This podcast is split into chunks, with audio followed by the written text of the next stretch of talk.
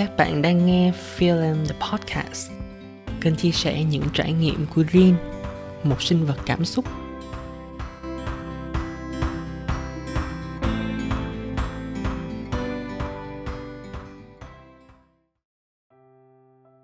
Hôm nay, mình muốn kể cho các bạn nghe một câu chuyện trải dài từ lúc mình còn đi học cấp 2 tới bây giờ, mà chỉ gói gọn qua hai cụm từ thôi, là khác biệt và bình thường.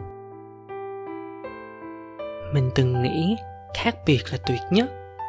Mình chắc là nhiều bạn ở đây thời tuổi học trò cũng nghĩ như vậy. Mình thích được khác biệt lắm. Mình không ưng nổi việc phải giống một ai khác. Những bài hát có ca từ như tôi khác biệt hay là i'm special luôn thu hút mình.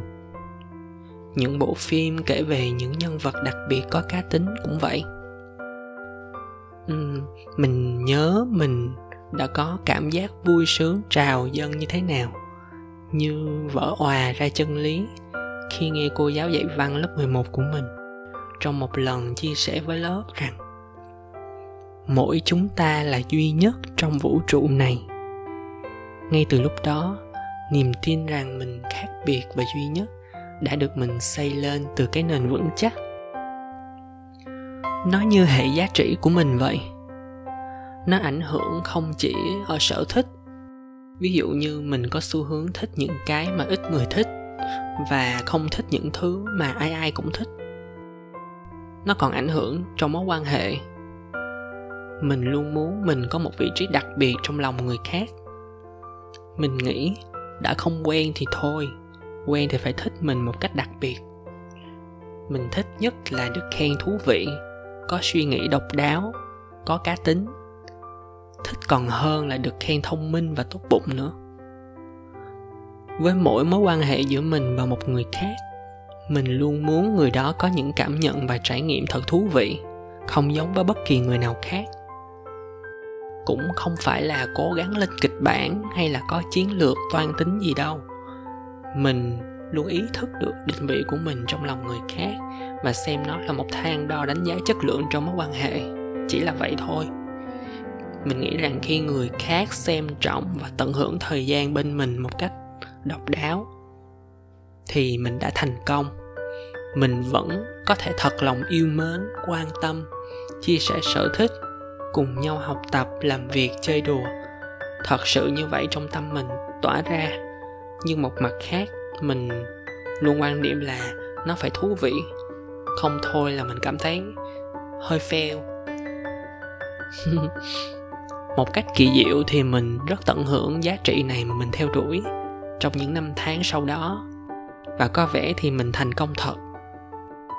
Mình có những người bạn và những người đồng nghiệp mà mình tin là chưa bàn tới mức độ thân thiết nhiều hay là ít thì họ cũng xem mình là một nhân vật thú vị trong cuộc đời họ bạn bè cũng ủng hộ mình nhiều lắm. Chả biết tụi nó có ủng hộ thiệt hay không hay là mình tự ngộ nhận, nhưng mà mỗi lần sinh nhật của mình thì tụi nó hay cảm ơn mình và nói mình rất là đặc biệt. Có một người bạn thú vị như mình thì thật là tuyệt trong lòng tụi nó. Thì đó là một món quà không gì sánh bằng đối với mình.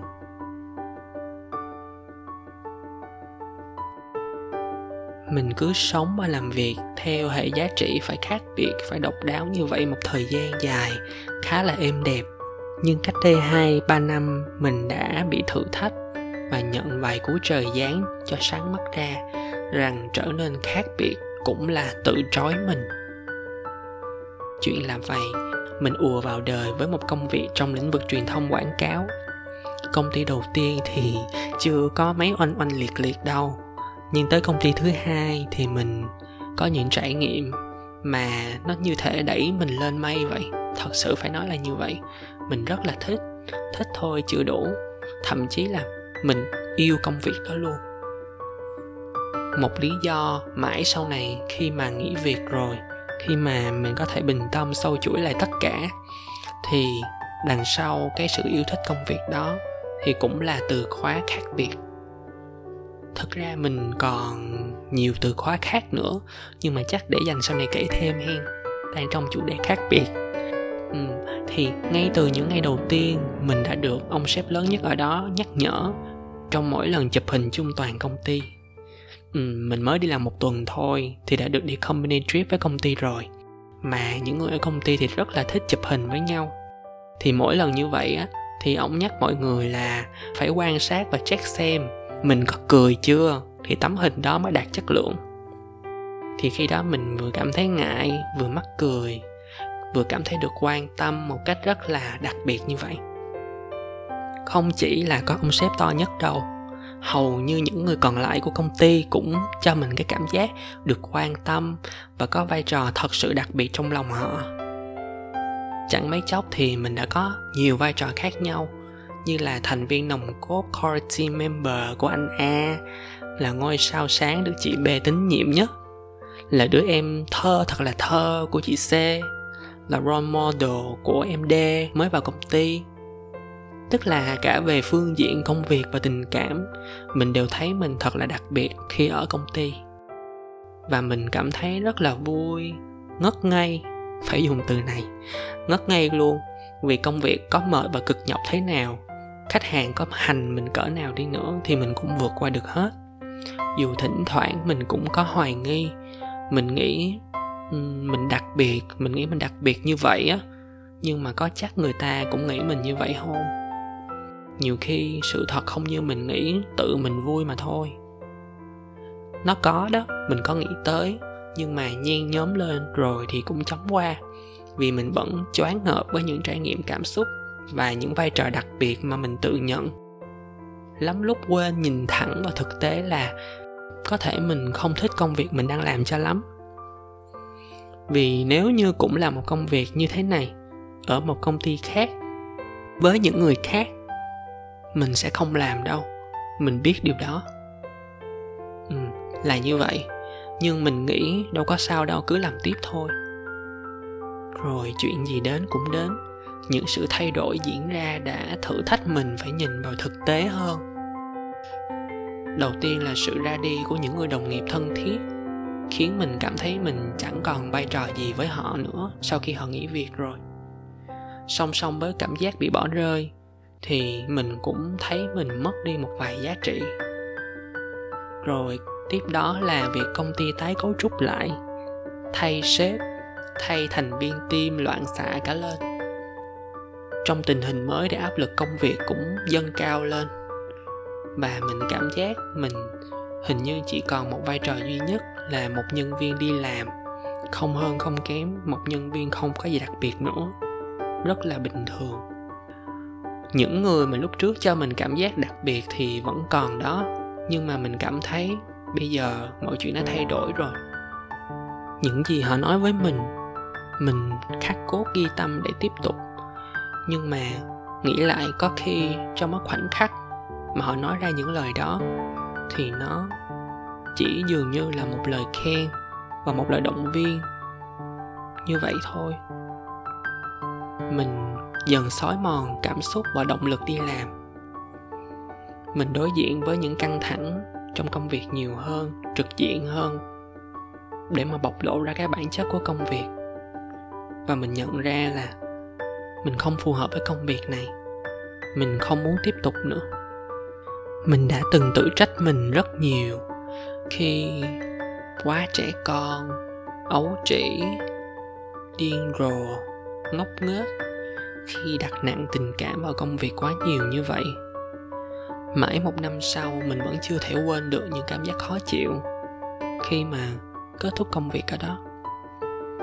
Mình ước phải chi mình cứ bình thường như mọi người. Đi làm vui vẻ với đồng nghiệp, tới tháng thì lãnh lương, không hợp thì nghỉ, qua chỗ làm mới, tiếp tục phát triển sự nghiệp của mình. Như vậy sẽ nhẹ lòng mà thanh thản biết bao nhiêu. Đặt nặng tình cảm nhiều vào công việc làm gì? Muốn mình trở nên khác biệt trong lòng người khác để làm gì? Cuối cùng thì mình vẫn phải sống cho mình mà thôi, đúng không? Sau đó mình tiếp tục đi làm một công việc khác ở đó thì mình không có nhận quá nhiều vai trò đặc biệt gì, mình nghĩ như vậy.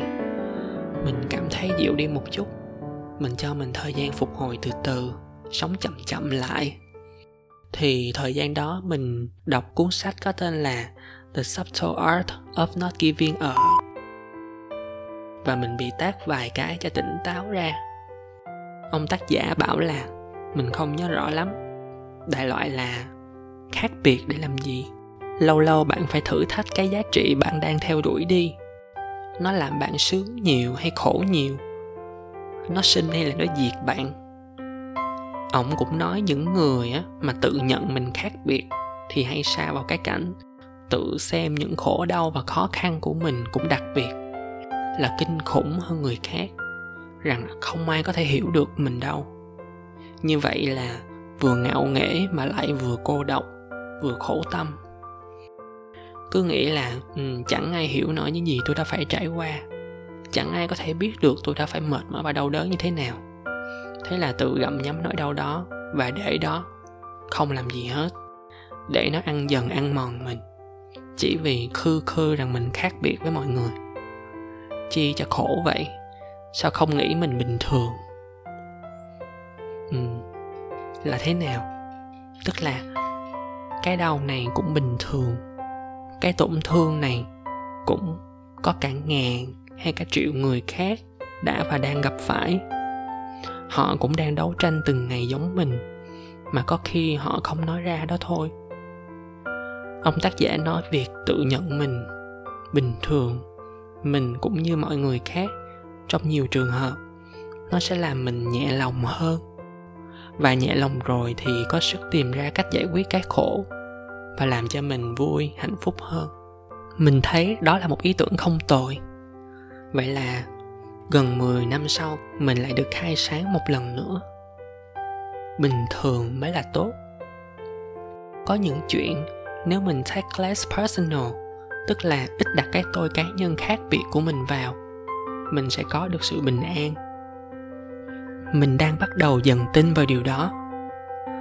Nó làm mình dịu lại những cảm xúc trào dâng và cũng làm mình nảy lên một ý tưởng là muốn tìm kiếm và kết nối những tâm hồn đồng điệu rằng chúng ta không đơn độc. Không phải chỉ có bạn mới có những cảm giác này, những cảm xúc tiêu cực này. Không chỉ có bạn mới đang đấu tranh với những cái chuyện như thế này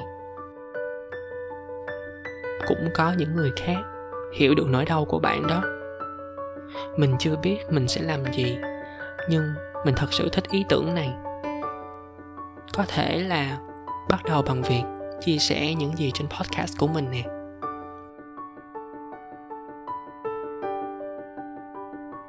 Mình vẫn đang trải nghiệm và chiêm nghiệm song song việc mình muốn khác biệt và việc mình nên bình thường như thế nào vẫn còn cái bản năng muốn khác biệt và duy nhất.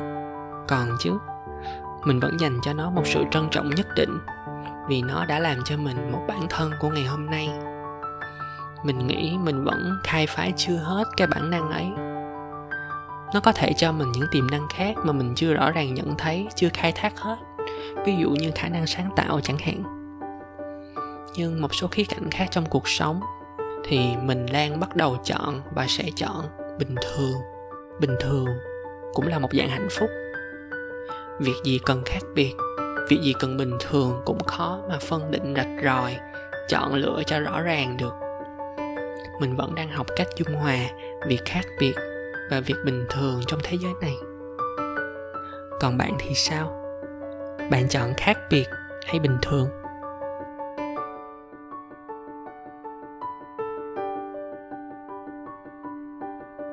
Cảm ơn các bạn đã nghe mình huyên thuyên gần 15 phút với chủ đề khác biệt và bình thường. Số đầu tiên của Film The Podcast. Các bạn nghĩ thế nào? Cảm thấy như thế nào? Mình sẽ rất vui nếu có ai đó cũng đồng cảm với mình trong một phút giây nào đó của podcast này. Hẹn gặp lại các bạn trong tập sau của Linh nhé. Tạm biệt.